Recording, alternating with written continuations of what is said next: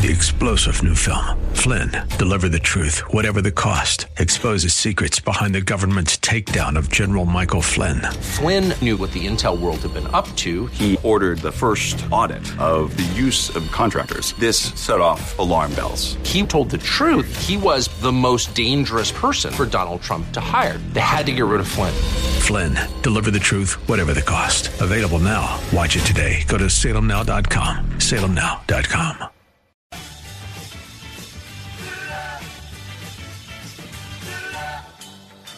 Thinking about healthcare these days? Well, you're not alone. And it seems that getting real information about the state of our medical system is tough to come by. That's why you've come to the right place with Doctor Bill, your radio M D. He's got the answers because he's a doctor. I said he's a doctor, and he wants to hear from you right now. eight seven seven, nine six nine, eight six zero zero. This is A M eight sixty, The Answer. And now, it's time for Doctor Bill, your radio M D. I'm here. And this is Doctor Bill, your radio M D, just for you. Here I am, your man of the hour. What a great day it is, folks. I love it. You know what? The terrorism thing is already starting to subside a little bit in Paris, and we'll talk about that later. But I got to tell you this. I, it, my wife brought this up to me, and it, it just tickled me pink. Back in the sixties and seventies, which most folks don't know about or remember, there was a big debate about the artificial sweetener saccharin.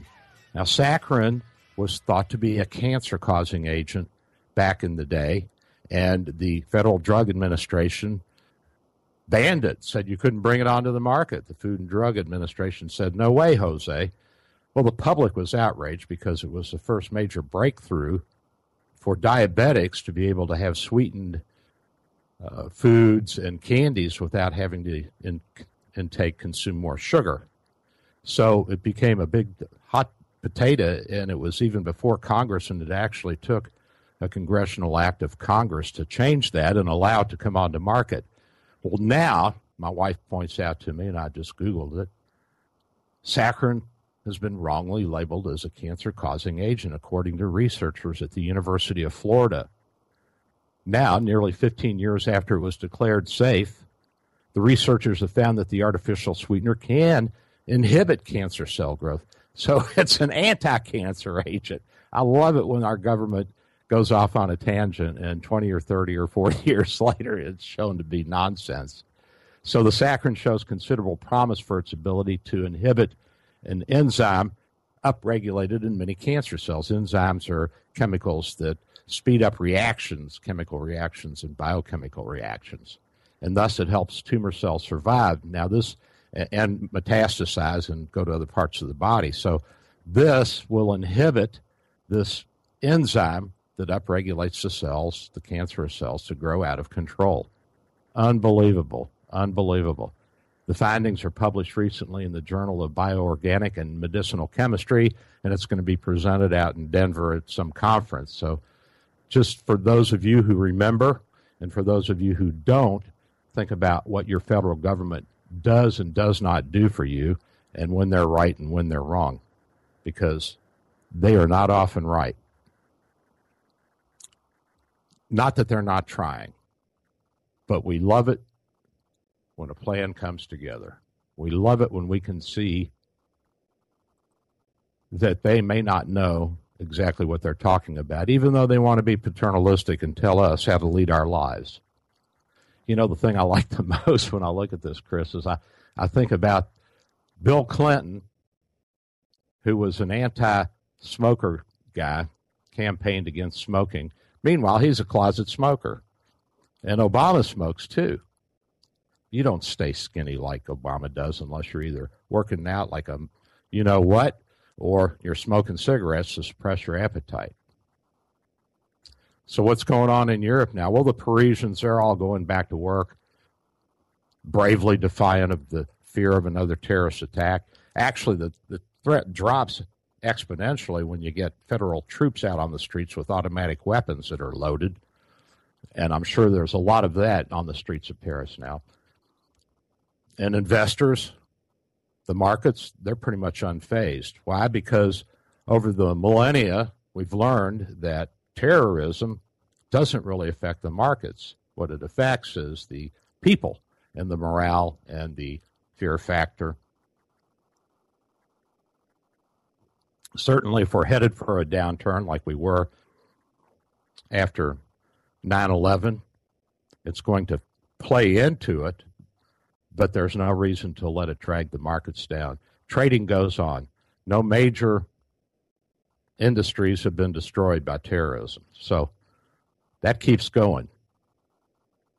So the sign of the times is more likely that the markets will ignore terrorism as long as it doesn't threaten any major production or industrial functions or governments, and that doesn't seem to be happening. So what does suffer economically? And I think it's important for us to talk about this because it might be a great opportunity for you and me to see Europe. Well, of course, travel and tourism-related stocks, airlines, booking sites, cruise lines, Delta Airlines, American Airlines, these can all be affected. Expedia, Priceline dot com, all the things we see on T V. And it can mean cheaper prices for travel and for cruises all over the world, including the Caribbean, which a lot of people in the Tampa, Saint Pete, and actually all over the country, a lot of people utilize the cruise lines into the Caribbean, either on the east or west coast of Florida. So this is a good time to start and take a look at that and see if there's somewhere you want to go that's attainable at a reasonable price. So the downturn in travel stocks is common, and typically it's transitory in reaction to threats and acts of terrorism. The long-term effect of economic impact of fearful consumers and tighter controls and regulations are temporarily drops in the number of visits to the mall, but that passes quickly. That passes quickly. More importantly is the movement between nations and, and tighter border controls and more delays at the border. So if you're traveling internationally, you may find that it's going to be a little bit longer that you're standing in line to clear customs and immigration. And when I say internationally, I mean even into Canada, because in Canada, it's been an ordeal for us to get through at the Toronto airport. Was a little easier this year, but that was before the Paris attacks. And it's become that way after nine eleven, not only in the United States, but in Canada and all over Europe. Most of the world, as we've seen, has been impacted by terrorism. And there's a lot more security in place now.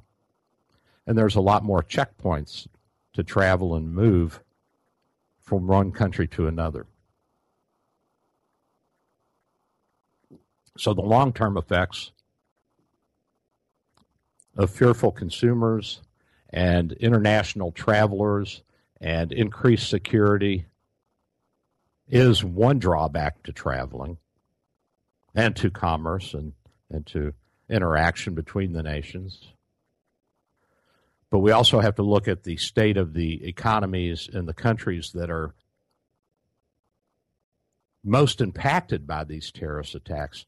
And of course, we're talking about France and Belgium right now, although Tunisia has been hit, Egypt has been hit, the Israelis are being hit. There's terrorism still ongoing in Iraq, and of course, Syria is a mess.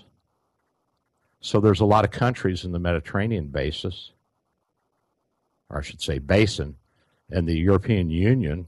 The European Union's trying to figure out how to absorb all of these Syrians and North Africans who are fleeing their homelands and trying to get into Europe.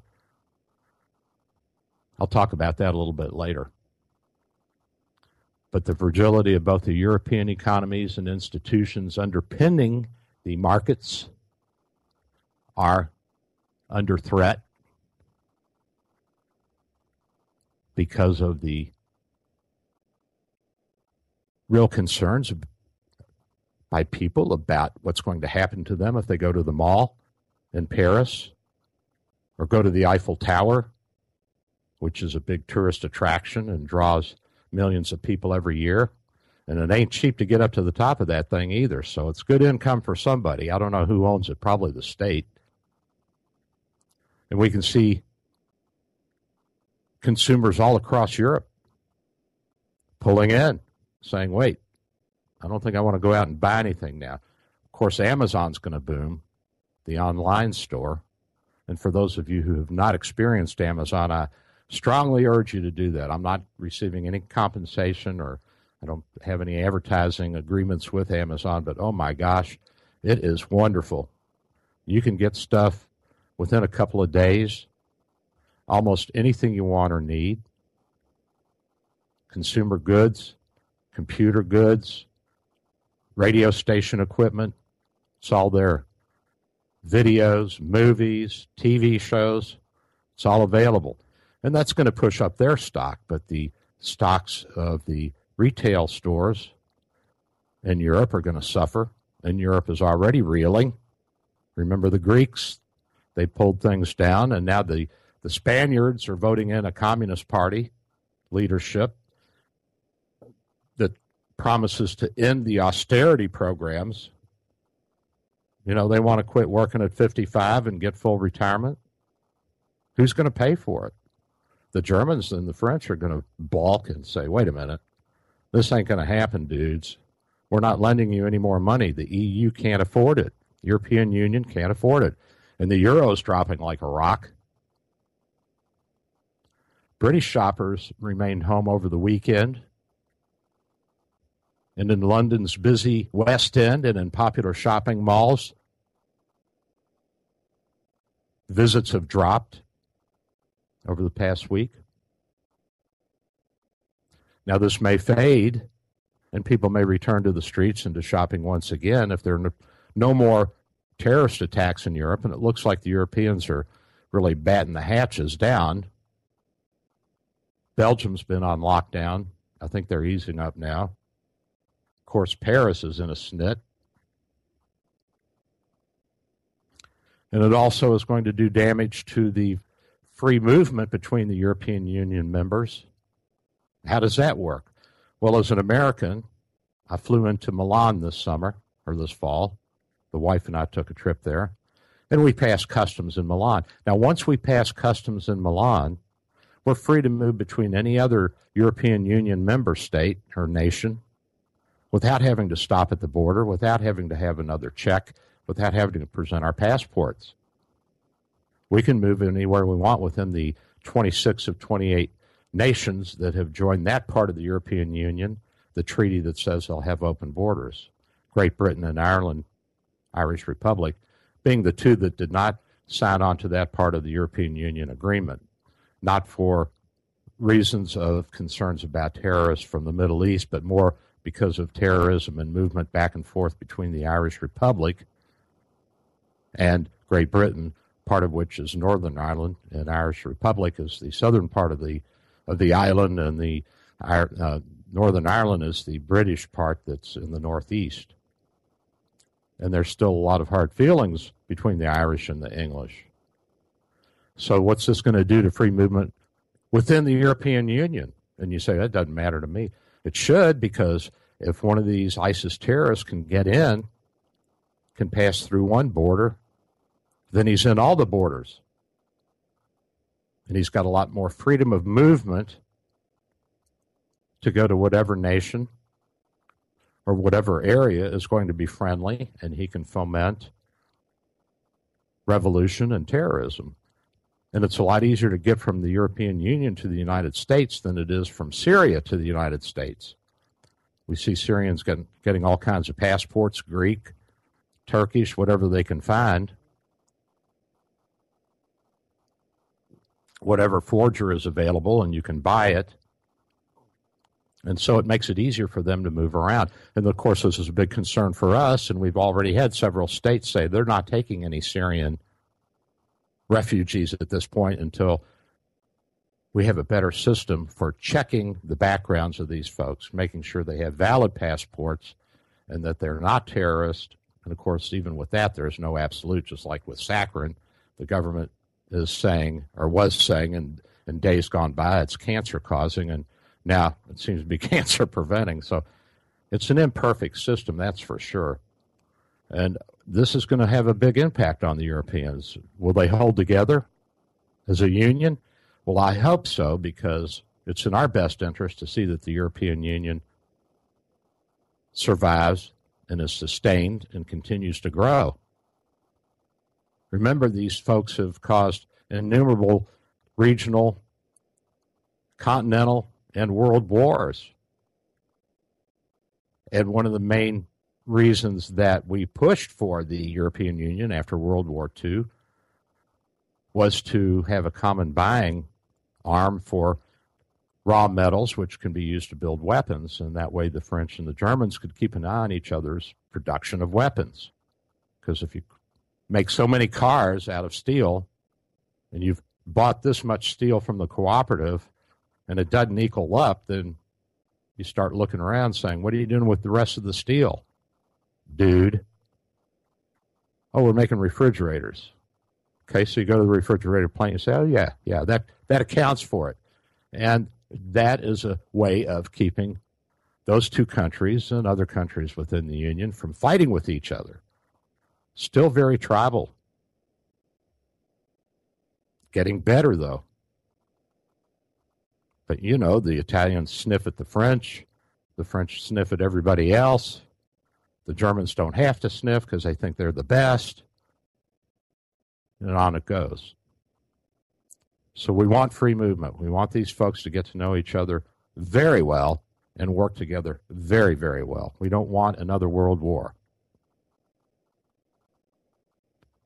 And we know that the assailants, or at least one of them in the Paris attack, was traveling on a Syrian passport.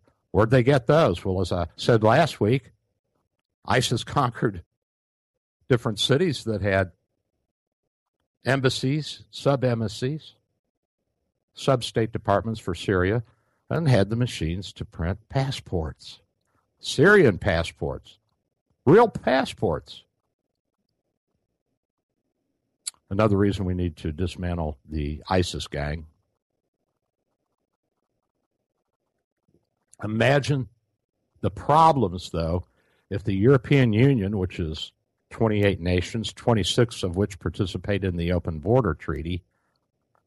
What a mess it would be if you, if they re-erected their border patrols and you had to show I D and go through immigration and customs every time you went from Italy to Spain.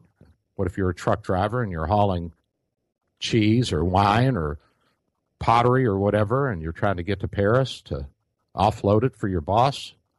And you get stopped at the border. And they make you empty your trailer, make sure you're not hauling any bombs or terrorists in the back of your tractor trailer. Be a mess.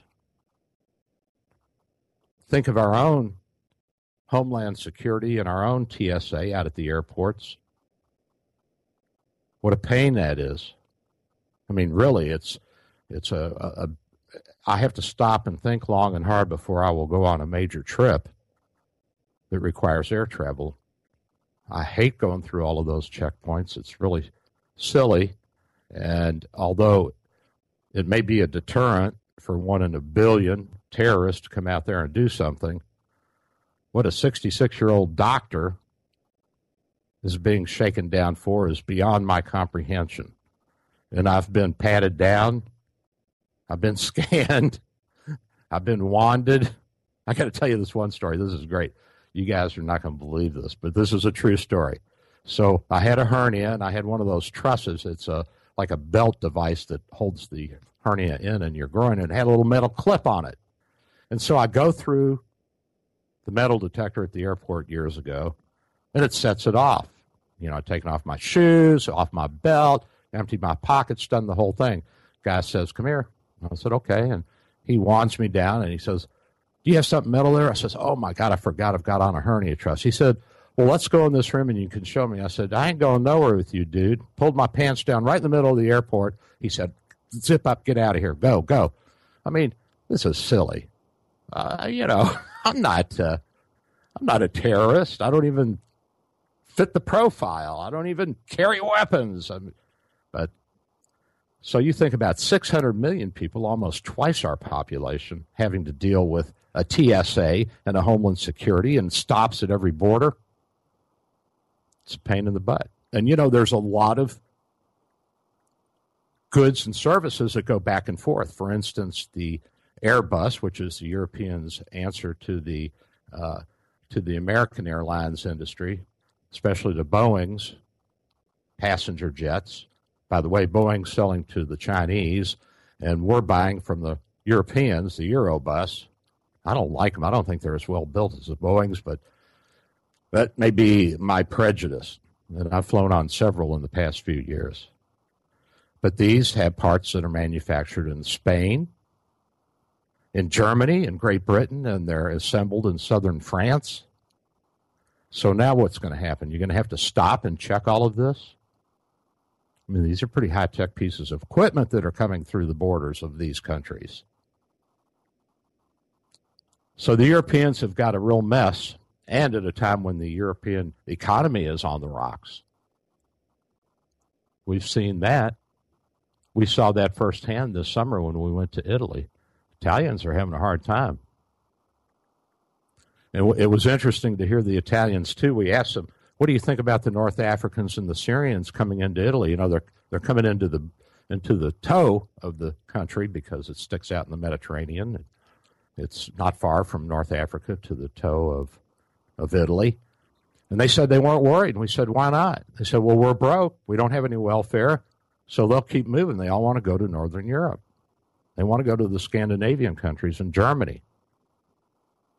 And that's a, a big burden for some of the Scandinavian countries. You take in five hundred thousand or a million refugees, and you're a country of six or eight million, you're going to be overwhelmed. But a lot of these countries have a zero growth rate, birth rate, and they need workers.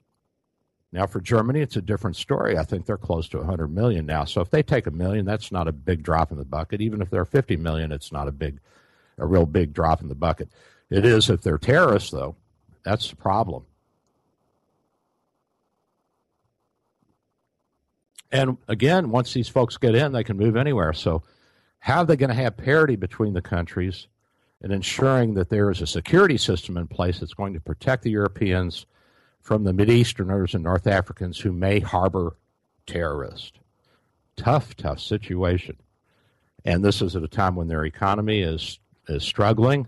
They've had little, if no, growth in the past few quarters. Industrial production is barely expanding. And you're going to add more people. I mean, you got to have something to sell. You got to produce something or provide a service if you want to get some cash, as the Greeks are going to learn the hard way. But this whole thing may be a big political risk as well as an economic risk to the European Union and to the economy.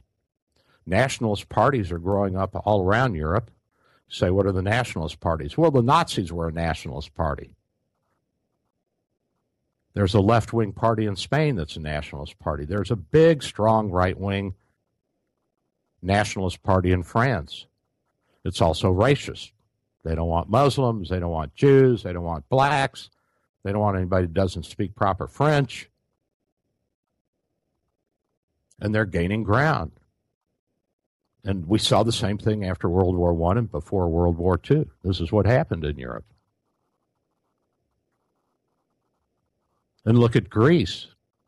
You know, instead of buckling in and saying to the E U bank, to the central bank of Europe, yeah, we'll do it. We'll cut our spending. We'll increase our taxes. They said, no, we're not going to do that. And the union is punishing them. But there's a lot of pressure not to boot them out all the way.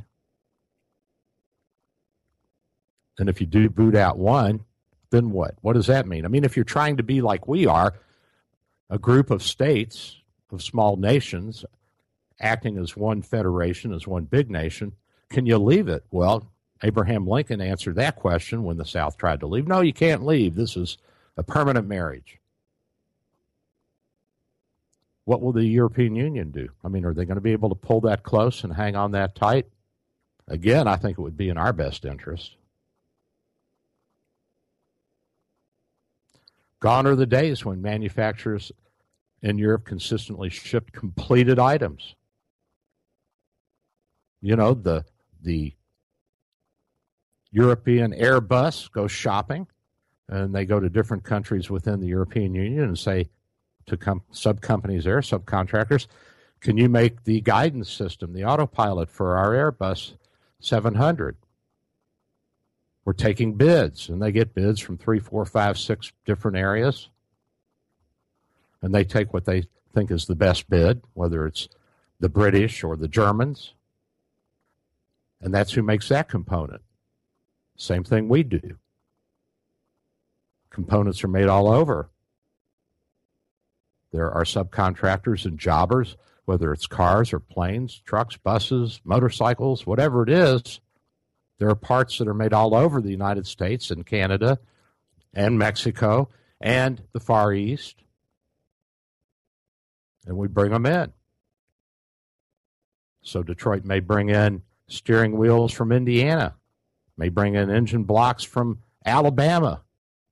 Europeans are trying to do the same thing.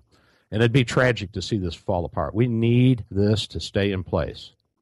We need a stable world, and a stable Europe and a stable Russia mean a stable world. We don't want to see the Europeans devolve back into tribal states that are bickering over nonsense and fomenting war with one another and causing havoc. But this is what really amazes me.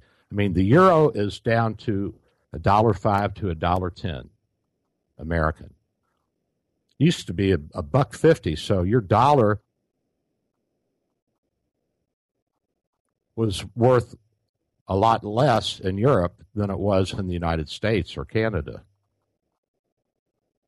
So now they're almost on parity. They're almost even. What's that mean for you and me? Well, it means that European goods, at least for the moment, are going to be cheaper. You say, well, we don't buy much European. Oh, yeah, we do. We buy pottery. We buy finished products. We buy food stuff. We buy wine. We buy all kinds of things from the Europeans. They're a big trading partner. Not as big as Canada or China, but they're big, and they're getting bigger. And we actually have positive trade balances with some of these countries like France and Italy. They buy a lot of our goods. So this is going to mean we can buy their goods cheaper, but our goods are going to be costlier for them. We can now pick up something made in Italy, like pottery or dishes or tile, cheaper than we could last year. Here's the thing, though, I want you guys to think about, and I'm going to talk about this at the end of the show. This is the perfect time, and I know you say you're crazy. This is the perfect time if you've ever wanted to take a European trip to go to Europe. And you say, well, what about terrorism? And I say to you, it's not a worry. It's not a worry. And here's why. There is so much security. When we were in Italy, there were federal, state, local police and troops at every major tourist attraction, every one. And they were checking everybody. You couldn't bring in bags into any of the big cathedrals or the Vatican or uh, the Colosseum or anywhere. You couldn't bring in your purse without it being checked. You couldn't come in with any weapons. It's it's a, it's a good thing. And they all cite nine eleven and the terrorism that's evolved since then. So this is a very, very safe time to go to Europe. No, I wouldn't go to a nightclub where there's a lot of young adults. No, I wouldn't go to any big soccer games or any big events, venues where there's difficulty with security. But this is a wonderful time. I'll talk about that in a few minutes. I'm going to run grab a cup of joe. I'll be right back. This is Doctor Bill, your Radio M D. Girls, a home with broken hearts, and I'm free. Free falling, falling. Now I'm free. Free falling, falling. Free falling, now free.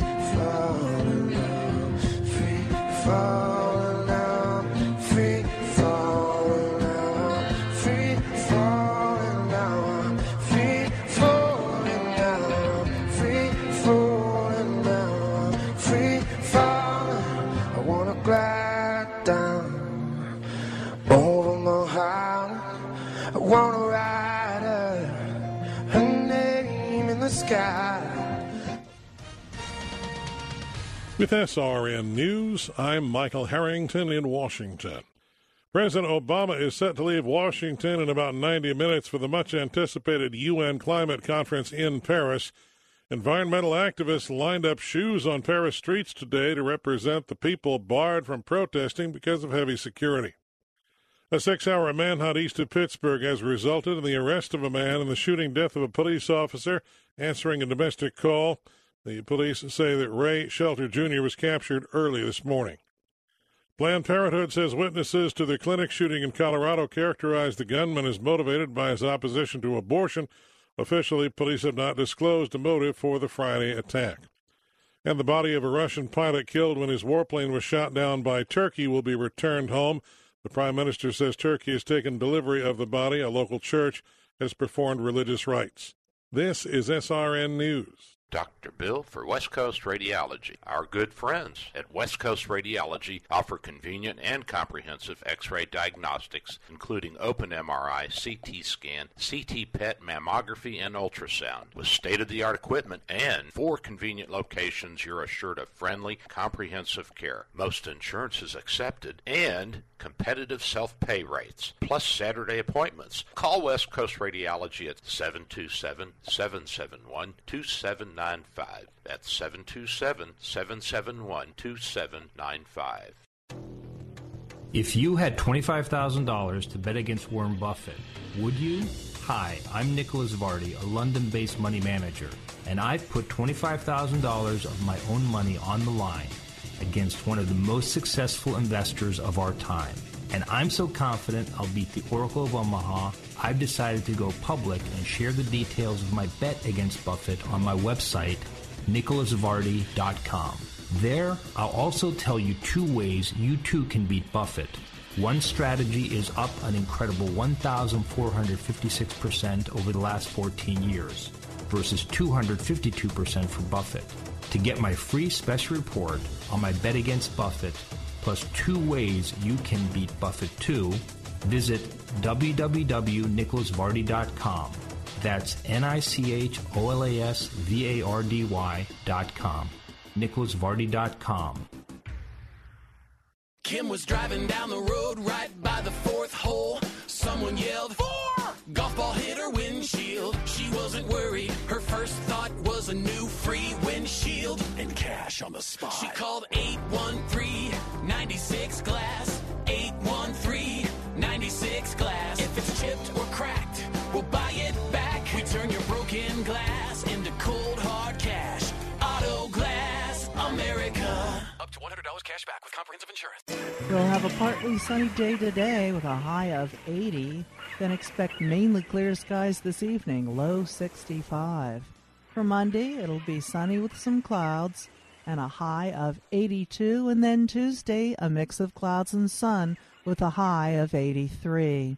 That's your AccuWeather forecast. I'm Holly Holdren for A M eight sixty, The Answer.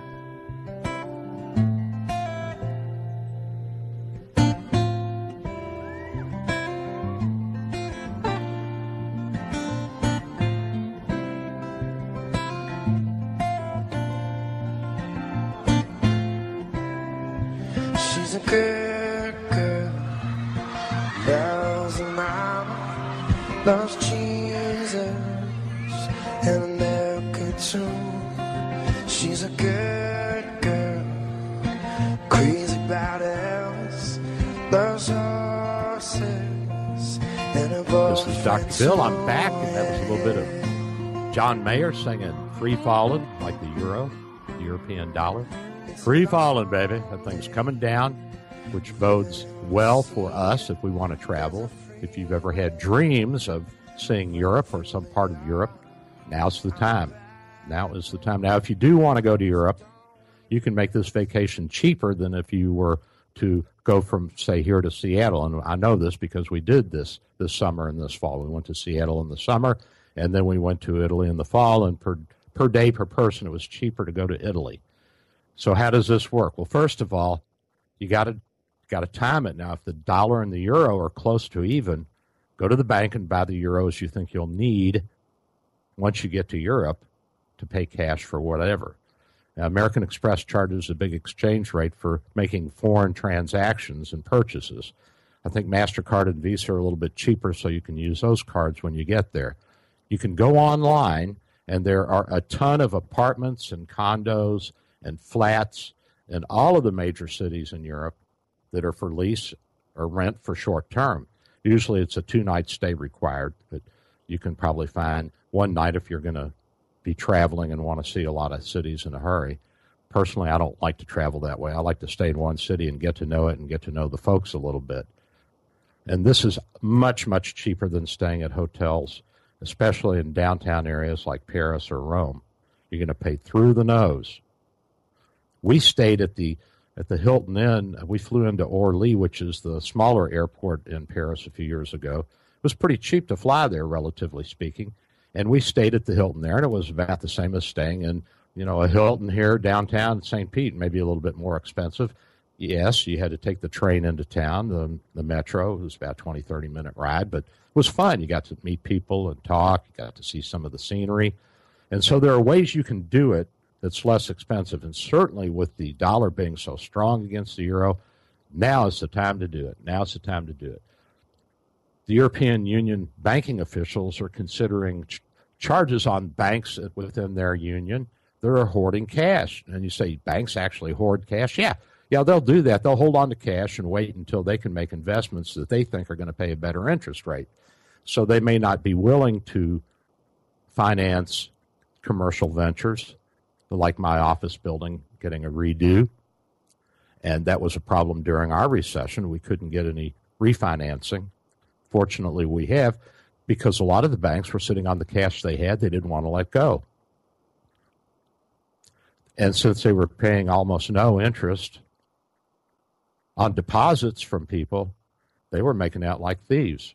They were going to hang on to their four, five, six percent mortgages or short-term, intermediate-term notes to businesses like mine, and they're not going to refinance because as long as I'm making the payment, why should they? They're making money.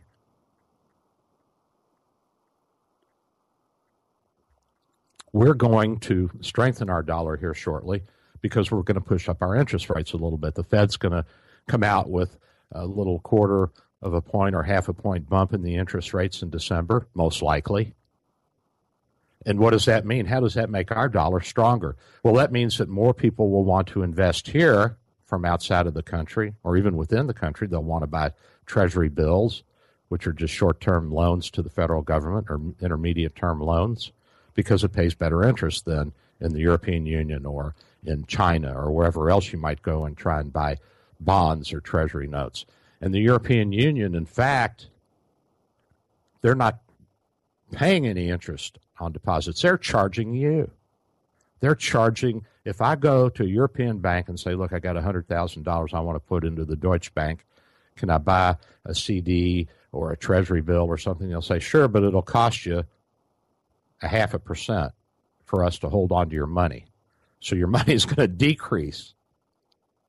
And they're going to ease even more because they want to stimulate inflation, which is what you do when your economy's in the tank. You pour more money in and you lower interest rates, and you hope that, and, and you find the banks that are hoarding cash, and you hope that that will get money out and stimulate industry and growth. That'll help Doctor Bill put a new roof on his office or buy a new piece of x-ray equipment, which will stimulate the economy. So the euro is dropping like a stone, and the dollar is stronger and stronger against almost every other national note, national dollar, or national currency. And why is our economy heating up? Well, it looks like in inflation is under control. It looks like the uh, job scene is improved. We'll wait and see what December shows. And I know there's a lot of argument that the jobs are not what they used to be, and, and that may be true, but there's still enough money floating around, and there's enough cash in people's pockets that it's stimulating not only investments in businesses like mine, little guys like me, but also purchase of, of goods by consumers, whether it be a new television or a new computer or whatever. And, of course, there's more and more people paying cash for their health care as well because of the high cost of health insurance. So that's getting more money out there.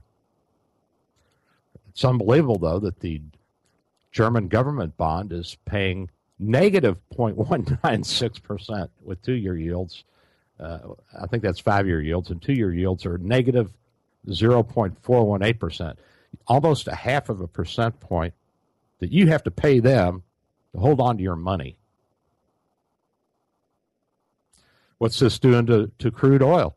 Well, it's it's pushing the price down. There's a glut of crude oil out there. The dollar's stronger. It's it's just supply and demand. If you don't need it and you're not going to buy it, then whoever's peddling it is probably going to ask less in hopes that he can find somebody else to buy his goods or her goods. So barrels hovering around forty-five dollars for West Texas crude, as low as forty-three dollars a barrel. Gas prices are falling. Gold prices are down.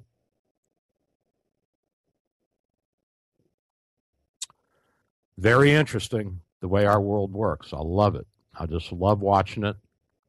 So again, I tell you folks, don't be afraid of terrorism in Europe right now. That should not be a reason to stop you from traveling. If you've always wanted to go to Europe, if you've had that hankering, but you've said, we can't afford it, the euro's too strong, costs too much to fly over there, hotels are expensive, there's ways to get around all that. Look for the cheapo airlines, discounted prices right now. Go to Priceline, go to Travelocity, go to all these websites that are hurting, and look for a cheap flight to somewhere you want to go, London, Paris, Rome. And the airports are all on the periphery of town. Look for hotels to stay out in the airport area. They're always cheaper, just like here. Or if you want to stay closer to town, go online and find an apartment or a condo for rent. That's what we did in Milan. We stayed in a castle in central Italy, and there's tons of castles and villas for rent. And the Italians are begging, begging people, to, especially from the United States, to rent these places for two or three or five or ten nights. Tremendous opportunity. And you can travel around from there. Or if you're the kind of person that just likes to walk around, then you just go to one big city, take the train in, and there's a lot of uh, rapid transit in Europe. They're very big on subways and trains between cities, and it's much easier to travel surface-wise in Europe than it is in the United States. We have to drive everywhere here. So that's something to think about. As well, with the fall in oil prices, gas is going down, and so gas is cheaper in Europe as well as in the United States. And you say, well, isn't it really expensive over there? Yes, but you know what? They have such stringent laws on fuel efficiency that you end up paying about the same per mile of travel. The cars are smaller. Most of them are stick shifts. They're mostly four-cylinder engines with high-performance carburetors and injectors, so they use the fuel efficiently. A lot of them burn diesel, which is cheaper in some areas. And so there's a lot of opportunity there. And you're not going to pay any more for renting a car, at least in my experience, in Italy or France than you would in, in Seattle or San Francisco. So that's something to think about. Now, if you're one of these people that hoards gold and you think gold's a great investment, I'm not an expert on this, but the last time I looked at gold, it didn't keep up with inflation. You may want to check that out. And what about the British pound? It's coming down too. It's probably going to be below a buck to a buck fifty. The pound has traditionally been two to two and a half dollars that you would have to pay to get one pound. It's been a lot stronger than, than our dollar. And the pound has been rocked by bad economic news in Great Britain, just as in the European Union. Britain is part of the European Union, although they did not subscribe to some of the of the treaties like the open borders. And what does it mean when interest rates go up or down? When they go up, it usually means that the country's healthy economically. And they're saying, we're healthy. Come, come give us some of your money, and we'll pay you a good interest rate so we can use your money to stimulate even more growth. And when the interest rates are going down, it means, hey, we're having trouble here. We're struggling. Let's see if we can stimulate our domestic money to get moving. The dollar's at a seven-month high right now against the, the pound. And with rate hikes probable in the United States by the Federal Reserve in December, it's going to go even higher. The Bank of England, they're scared of hiking rates even if the economy is decent without the support of our Fed. They want to see what we do first. Remember, their economy is much smaller than ours. Yet we're tied very tightly when it comes to banking and financial institutions. As we saw with the crash of the derivatives before the recession in oh eight, oh seven, oh eight, oh nine. So they're waiting to see what we do. Well, it's going to mean a cheaper British pound as well. So if you're interested in going to Britain, you want to see London or Scotland or Ireland, you can start in North Ireland, Northern Ireland, and you can travel down to the Irish Republic, or you can probably fly into Dublin just as easily and just as cheaply. A lot of opportunities here, a lot of opportunities. I think that we need to take a look at all of this and say to ourselves, are we going to make lemonade out of this, or are we going to just sit and, and suck on the sour juices and, and and say it's terrible out there, and oh my God, what are we going to do? We're going to go on a trip, guys. That's that's what we're going to do. Let's get a trip going. Let's organize. Let's get a cruise going. Let's get a, a thing to Europe going. Let's go somewhere. I mean, it's a wonderful time, wonderful time in the economies of of the world to get moving, get moving. Let's go buy something. I love it. So everything's sinking over there in Europe. The sterling pound is in the pond, baby. It's going down. Gold's falling. The euro's on the rocks. Hey, by the way, you know, I looked this up. This was pretty interesting. I thought, you know, I've been saying we need to draw closer to Turkey over the ISIS situation, and now that Turkey and Russia are on the rocks because of Turkey shooting down one of their planes, and now the Russians are retaliating, and they're they're detaining businessmen with Turkish passports who were in Moscow for a trade uh, show, and the Turks are protesting. Their prime minister is saying this is ridiculous, it's it's unnecessary, and the Russians are saying, well, you won't apologize for shooting down our jet liner, I mean our jet fighter. By the way, the Turks returned the body of the pilot Uh, to the Russians. And the Turks are saying, well, you didn't apologize for flying in our airspace. So we've got, you know, the typical continental spitting match going on. I mean, how infantile is this? These people are a few hundred kilometers away from each other. They've been living in the same neighborhood for a thousand years.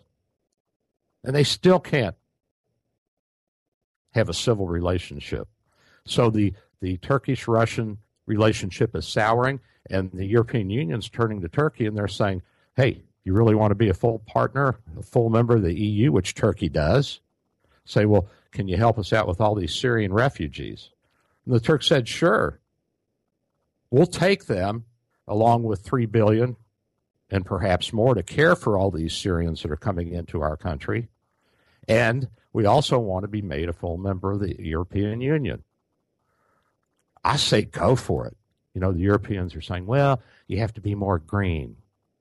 Let's work on that later. Well, you have to apologize to the Armenians and to the world for killing a million Armenians. This generation of Turks, they don't know anything about that. Just as my son, he doesn't have any idea about World War Two. And what the Nazis did, they don't know. So You know, what's the big deal here, Europe? You're in a bind. The Turks are willing to help. They want to come in. They're a strong trading partner. They've got a good industrial base. They're a secular state, a secular nation, even though the party that's in power now is more Islamic fundamentalist than perhaps you or I would like to see, but they're still a tolerant country. There's multiple religions, and their constitution is not based on Sharia or any Islamic law. It's a secular state.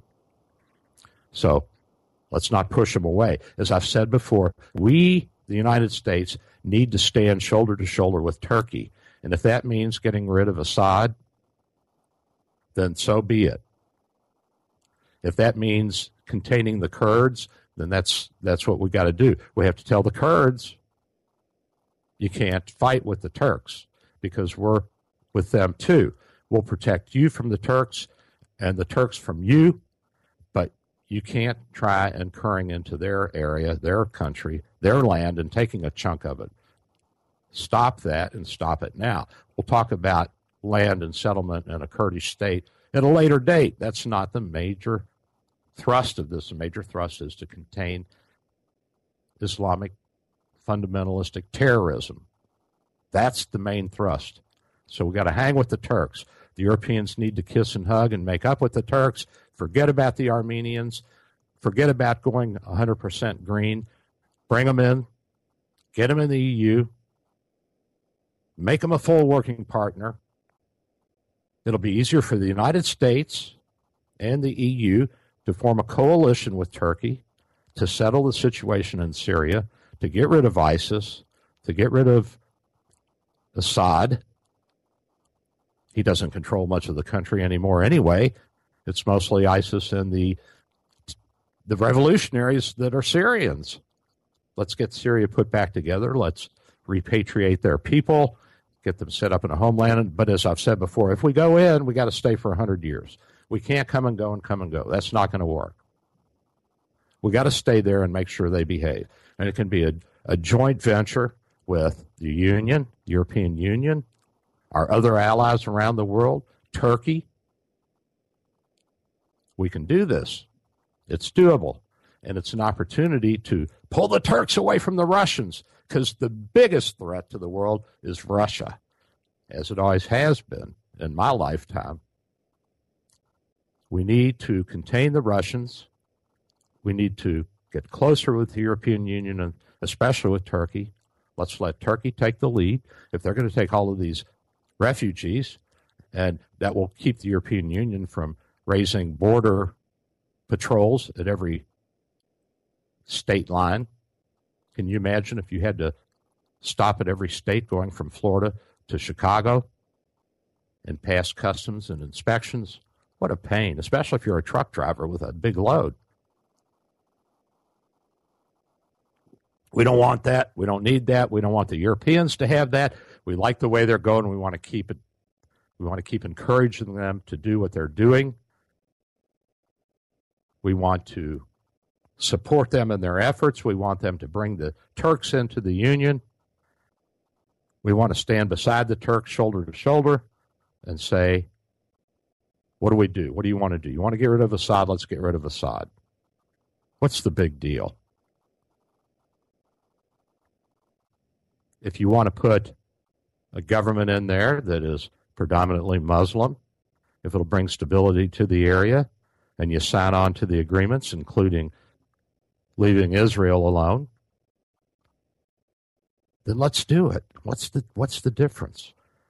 We can convert these people to our way of thinking easier by putting an arm around their shoulder, by befriending them, by letting them see our way of life, than we can by getting the hair up on our back, being afraid, making the wrong decisions based on fear or outdated prejudices that we may have.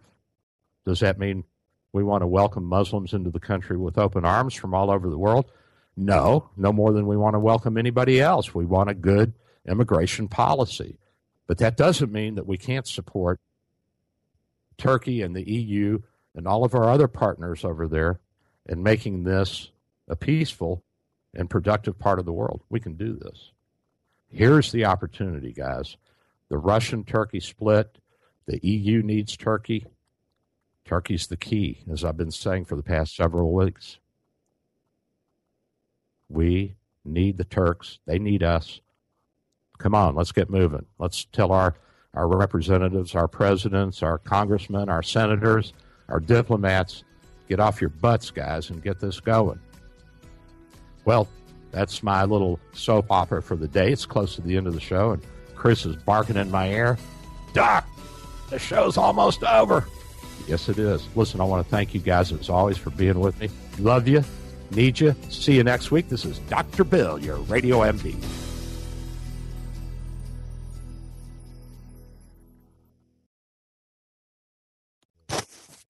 And how many dollars would you give for it? How much for this beautiful oil paint? Three-star General Michael J. Flynn, head of the Pentagon Intelligence Agency, knew all the government's dirty secrets. He was one of the most respected generals in the military. Flynn knew what the intel world had been up to. He understood its funding. He ordered the first audit of the use of contractors. This set off alarm bells.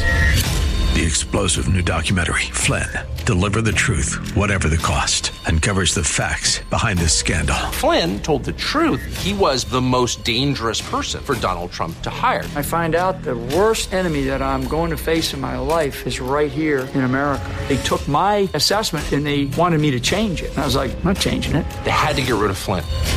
With in-depth interviews, archival footage, and never-before-seen personal records of the man behind the headlines. I just felt like I was drowning. Flynn, Deliver the Truth, Whatever the Cost. Available now. Watch it today. Go to Salem Now dot com. Salem Now dot com.